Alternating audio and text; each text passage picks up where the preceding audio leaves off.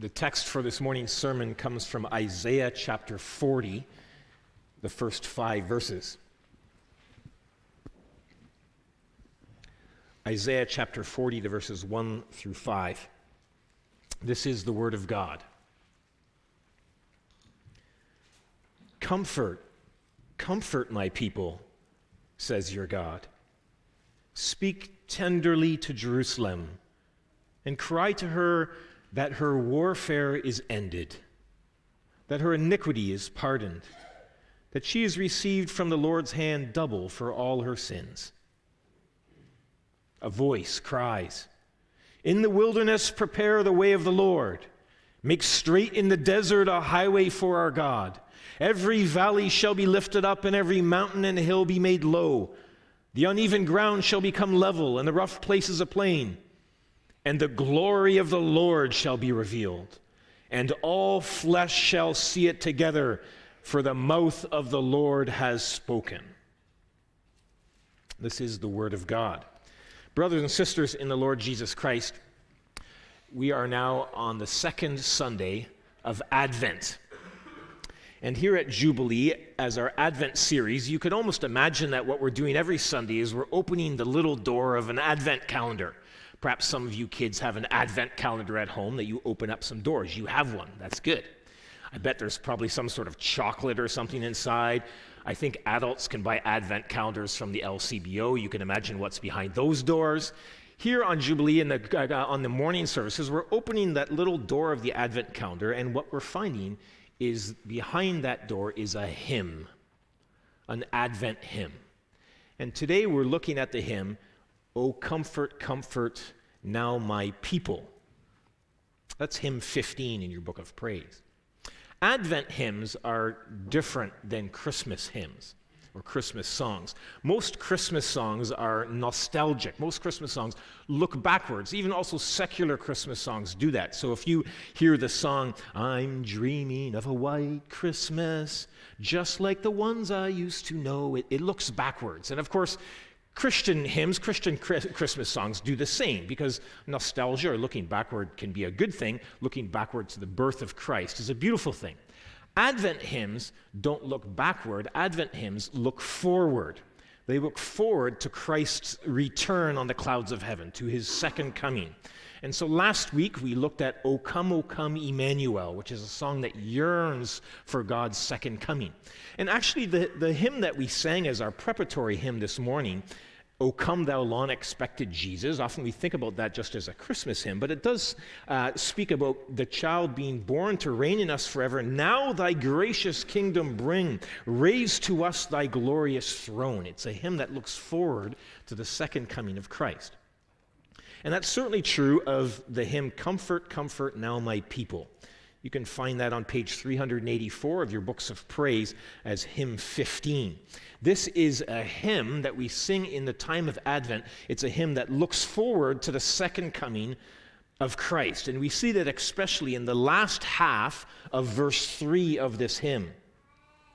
"For the glory of the Lord now on earth is shed abroad, and all flesh shall see the token that his word is never broken." It's a direct quote from Isaiah 40, verse 5. "And the glory of the Lord shall be revealed, and all flesh shall see it together, for the mouth of the Lord has spoken." It's not just about Jesus coming on the day of Christmas. It's about his second coming, when all flesh, when all the earth will see the glory of the Lord revealed. It speaks to that moment that Paul speaks about in Philippians, when every knee shall bow in heaven and on earth and under the earth, and every tongue shall confess that Jesus Christ is Lord, to the glory of God the Father. It's a view toward the future. Fleming Rutledge says that Advent is a musical note that comes to us from the future. And so the idea is as we open our little Advent door this morning in our worship service, we hear good news echoing to us from the very sure and guaranteed future, the good news of God's glorious return, the second coming. So we're going to look at this hymn as it's related to the passage of Isaiah chapter 40, the verses 1 through 5. "Comfort, comfort, now my people. And I'd like to speak about two things. I'd like to talk to you about the comfort that this hymn gives us, and then the response that this hymn asks of us. The comfort that this hymn gives us and the response that this hymn asks of us. So first, the comfort that this hymn asks of us. Verse 1 of the hymn that we are going to sing after this worship service comes directly from Isaiah chapter 40, the verses 1 through 2. If you read the verses or the chapters just before chapter 40 of Isaiah, Isaiah has prophesied about the exile and the captivity of God's covenant people. They're going to go into exile and they're going to feel the absolute devastation of God's punishment. They're going to pass through a piece of history, a piece of church history, where the people feel entirely devastated. It's life-altering, religion-shaking captivity and exile. It's going to be the darkest, most sorrowful moment of church history in the Old Testament. And in the middle of that darkness, in the middle of that sorrow, Isaiah comes to chapter 40 of his book, and he brings a message of comfort. So let's just look at those verses, verses 1 and 2 for a moment. Comfort, comfort, my people, says your God. Comfort, comfort, my people, says your God. That's covenant language. Throughout the Old Testament, we hear God use the expression, you shall be my people, and I shall be your God.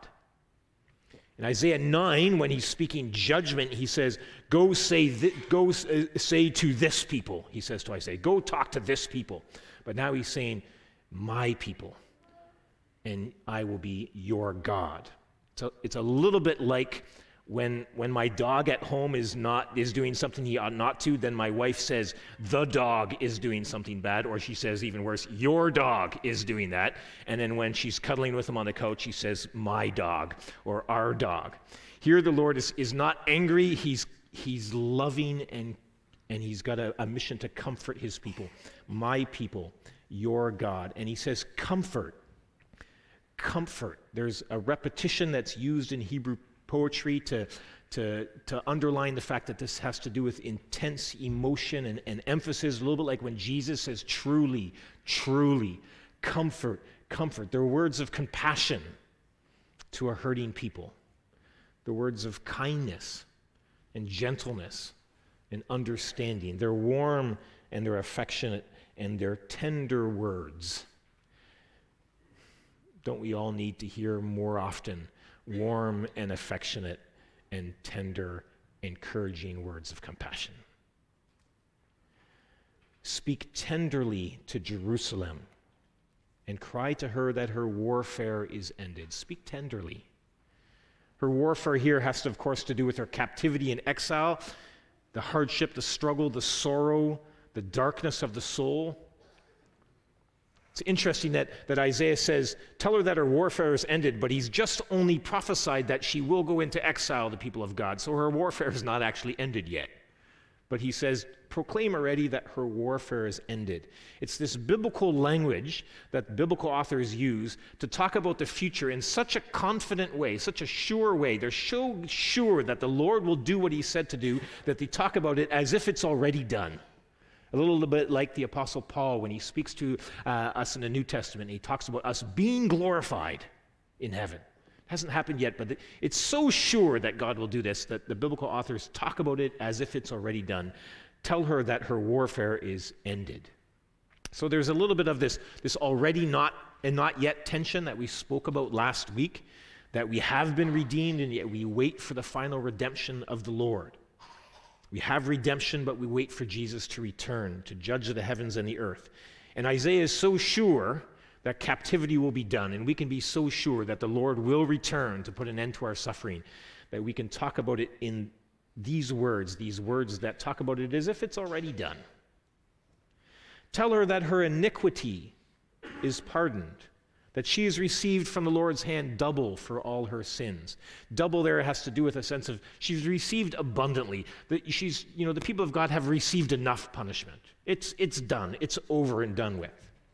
And her iniquity is pardoned. And that particular phrase in the Hebrew, her iniquity is pardoned, in this passive sense, is only found in the book of Leviticus.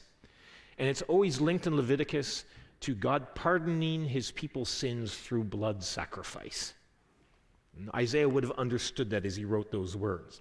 And then, of course, so it has to do with pardon of sins through the substitutionary sacrifice of someone or something dying in your place. And Isaiah picks up on that in Isaiah 53, where he talks about the suffering servant, the Messiah, the Christ to come. He was despised and rejected of men, the man of sorrows, acquainted with grief. He was pierced for our transgressions. He was crushed for our iniquities. Upon him was the chastisement that brought us peace. He bore the sins of many and makes intercession for transgressors.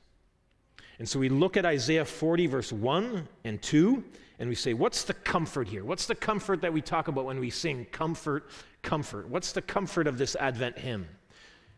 And the comfort is this. It's the comfort of the gospel of Jesus Christ. It's the comfort, the tender, affectionate comfort of for God's covenant people, that your suffering and your hardship will end. And that God has laid upon the shoulders of the Messiah, the Christ, the punishment for your sins, so that you are forgiven. So that you are forgiven. That it's done. That you don't have to worry about it anymore. That God is making all things new. The comfort of Isaiah 41:2, and the comfort of which we speak in hymn 15, is illustrated well by the first performance of Handel's Messiah. Handel's Messiah, of course, is a famous musical piece, and the opening words of Handel's Messiah are from Isaiah chapter 40, verse 1. Comfort, comfort ye, my people, saith your God. If you have watched Handel's Messiah, which is often played at Christmas time, those are the opening words. In Dublin, Ireland, the Reverend Patrick Delaney, the Anglican Chancellor of Dublin's biggest cathedral, entered the Music Hall of Dublin one cool evening in 1742 for the first ever performance of Handel's Messiah. The place was packed. In those days, the women, when they would go out to see a performance, they'd wear those big, huge hoop dresses, and they put a notice out, no hoop dresses, because we need to fit more people in. So the ladies took their hoops out, and they went and they packed 700 people into the Music Hall of Dublin for Handel's first performance. People had come there because Handel at this time was a musical superstar. Everybody knew Handel. People wanted to hear any of his new music, and that's why they were coming. But they were also coming for another reason. They were coming because one of the singers in this first performance of Handel's Messiah was a lady by the name of Susanna Cibber. Susanna Cibber was the greatest celebrity and the highest paid actress and singer of all of 18th century England. Handel had written the contralto parts of the Messiah specifically with her in mind. He knew he wanted her to perform his Messiah. So people were coming to see Handel's work. They were also coming to see Susanna Cibber. And what made it even more interesting was at this moment, Susanna Cibber was embroiled in a very nasty divorce. And divorce that was public in all of the newspapers, and the gossip columns were all full of rumors about her scandalous and sinful behavior because she had run off with somebody else. And so the Dublin Music Hall was packed, and people sat mesmerized as the tenors opened up with the sorrowful and the haunting words of Isaiah 40. Comfort, comfort my people, says your God. And the Reverend Delaney, the Irish pastor, he sat listening, and he was deeply moved by the music. And he was deeply moved by the theology of the music. And the soloists alternated with wave upon wave of chorus until the midway point when Susanna Cibber, the scandal-ribbon celebrity actress and singer, sang of Christ from the words of Isaiah 53. He was despised and rejected of men, a man of sorrows and acquainted with grief. And the Reverend Patrick Delaney was so moved that he jumped to his feet in the middle of the Messiah performance, and he cried out loud for everybody to hear, "Woman, for this be all your sins forgiven thee." Crying out to that actress embroiled in a nasty divorce, for this, these words of Christ, be all your sins forgiven thee. And that is the comfort of the gospel and the message of this text. It's the message of the hymn we have, that we might be wretched sufferers and we might be dreadful sinners, but for this we are forgiven. That we're saved because Jesus was despised in our place. Jesus was rejected in our place. God punished Jesus so we would not be punished. There is no condemnation for those in Christ Jesus. Comfort, comfort, O people of God, your sins have been taken care of. They've been taken care of. Do you know that, brothers and sisters, in your heart of hearts, that all your sins have been taken care of? Comfort, comfort, my people, says your God, our text says. The word says there is the imperfect continuing sense. In other words, it's not that God says this once, it's being continuously said. And God is saying this to Isaiah. He's saying, Isaiah, go comfort my people. And he's saying to preachers and prophets and pastors throughout all of time, go comfort my people. It's a command to people like myself as I stand here every Sunday that my job, according to Scripture, is to speak the comfort of the gospel to you, to speak grace to you. You know, at Christmas time, we're all supposed to at least pretend that we're happy. Christmas is supposed to be this happy time where we put smiles on our faces, but the reality is that there's many of us here that are groaning, mourning under sorrow's load. And all the tinsel and all the wrapping paper of the season can't cover up the darkness of our souls, the suffering, the sorrow, the difficulty. So brothers and sisters, are you here this morning and are you suffering under a load of sorrow, a load of difficulty? Be comforted. Are you suffering under a load of sin, of shame and guilt? Be comforted. It's going to be okay. It's going to be okay. There's not just some vague light at the end of the tunnel. I want you to know that it is 100% guaranteed that your suffering will end. So much so that Scripture talks about it, that suffering has already ended. Are you struggling with shame and with the guilt of sin? It can feel like a burden and it can load you down. And I'm here to tell you that if you believe in the Lord Jesus Christ, your sins are covered. They're covered. The Lord has forgotten about them, and so should you. Christ has been born, and he died as a substitute, and he rose again, and he ascended into heaven, and he's coming back. He has you covered. It's going to be okay. Today, on this Sunday of Advent, we open our little Advent calendar, and we hear a hymn. And it's a hymn of comfort. Comfort, comfort, now my people. Speak of peace, so says our God. Comfort those who sit in darkness, mourning under sorrow's load. Cry out to Jerusalem of the peace that waits for them. Tell her that her sins I cover, and her warfare now is over. The second point of the sermon is the response that this hymn asks of us. First gives us the comfort of God and then demands a response of us. And we look at verses 3 and 4 of our text in Isaiah 40. A voice cries in the wilderness, prepare a way of the Lord, make straight in the desert a highway for our God. Let every valley be lifted up and every mountain and hill be made low, and the uneven ground shall become level and the rough places a plain.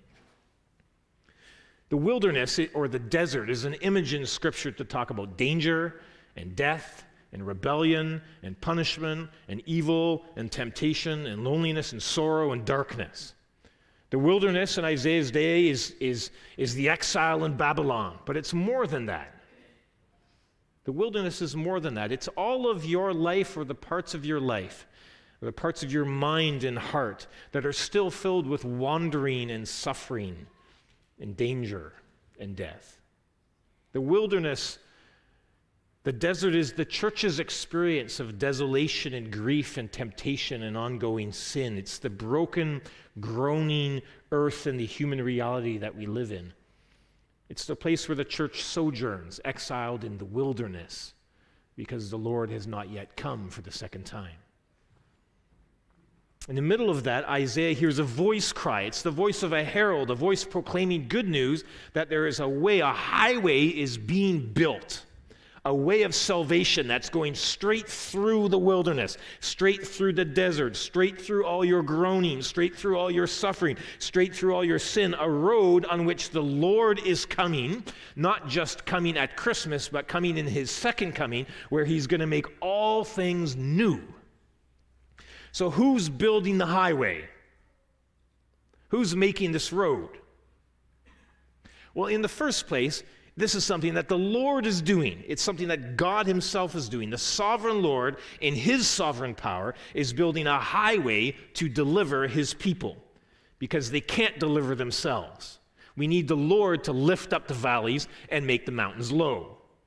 He who pardons iniquity, who covers sin, who brings an end to suffering, is building a highway through our lives into our reality so that he might come on the last day to save us all and make all things new. Isaiah 42, verse 16 says, the Lord speaks, I will turn the darkness before them into light, the rough places into level ground. These are the things I do, and I do not forsake them.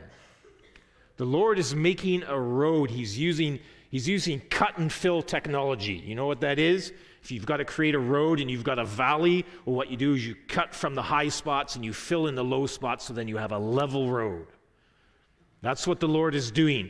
All obstacles will be removed. Nothing can restrain him. Nothing can stop him. There will be no traffic jams. Nothing can drive him back. Isaiah 68, which we sang, in verse 4 and 7 through 8 say, sing to the Lord, sing praises to his name, lift up a song to him who rides through the deserts. His name is the Lord. Exalt him before him, O God, when you went out before your people and you marched through the wilderness. And the Lord is doing that today, and he will do that when he comes at the second coming. He will march through the wilderness. He will ride through the deserts of sin and suffering. It made me think this week of the old 1960s song of Marvin Gaye and Tammy Terrell. Ain't no mountain high enough, there ain't no valley low enough, there ain't no river wide enough to keep me from coming to you. It's a love song, but you could apply that to the Lord as well. There is no mountain high enough, and there's no valley low enough, and there's no river wide enough that's going to stop the Lord from coming to his people and making all things new, from saving us and redeeming us in the last day. He will level the mountains of guilt and shame in your life. And he will lift up the valleys of sorrow and sin. And he will come, and he is coming, and nothing can stop him. And in him we put our hope. It's the Lord who builds the highway through the desert. But there is a sense in which we, his people who wait for him, must also prepare ourselves for his coming and respond to his coming. And we see that coming out in our hymn, where we read, now prepare for God a way. So the hymn is interpreting Isaiah 41 through 5 is that we have to be preparing the way for the Lord. It's not that we bring about the Lord's second coming, but we do have to prepare ourselves for it. And really, hymn 15 is not just a hymn that speaks of Isaiah 41 through 5. It's a Christian interpretation of Isaiah 41 through 5. And where they're drawing from is the fact that in the Gospels of Matthew and Mark and Luke, as we read, Isaiah chapter 40 is applied to John the Baptist, who comes out of the wilderness.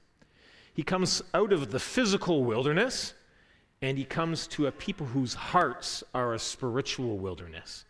And he comes to preach, and he comes to prepare the coming of the Lord Jesus. And how does he do that? He comes baptizing and preaching, and what is his message? His message is the message of repentance. Turn your life around. Repent and believe. It's as if John the Baptist calls people to lay themselves open to God's great leveling operation. Relinquish your hearts and your minds to his saving work, to live in anticipation of the cut and fill operation that the Lord is bringing. Repent and believe. Turn your life away from sin. Turn your life toward the Lord. Keep your lamps burning as you wait for him. Be a watchman on the wall awaiting his return. Be prepared to meet your God. You could say that as you open the door of the Advent calendar this morning. You hear inside the call to repentance. You hear this, for the herald's voice is crying in the desert far and near, calling all men to repentance. Since the kingdom now is here, oh, that warning voice obey. Now prepare for God a way.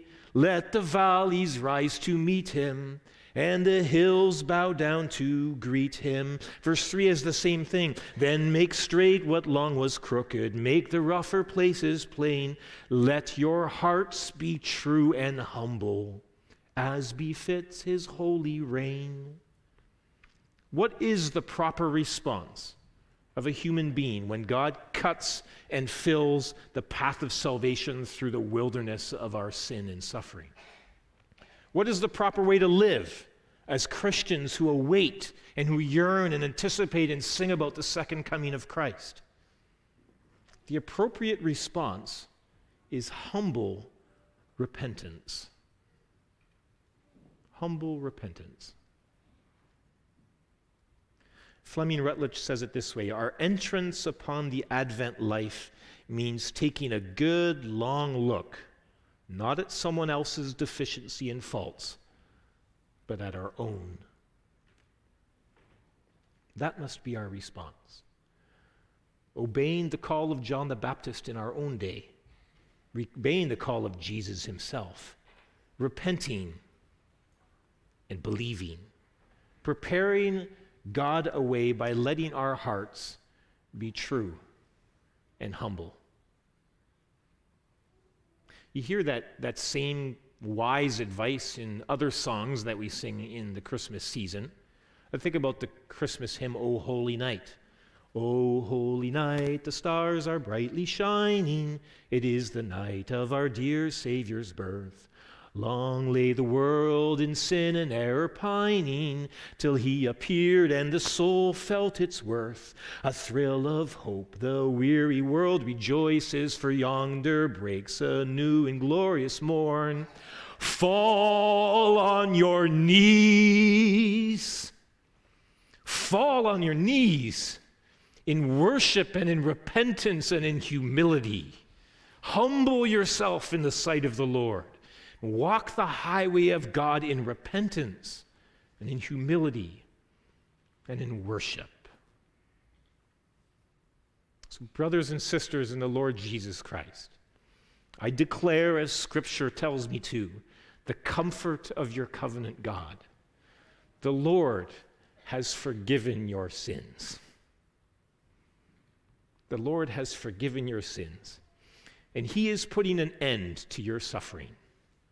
He's lifting up the valleys, and he's lowering the mountains, and he's building a highway through the desert of sin and suffering, and nothing can stop him, and he's coming back.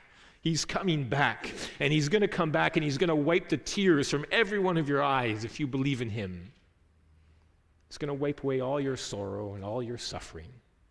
He's going to come back and judge the living and the dead, and he's going to vindicate the church of Christ, and he's going to make all things right.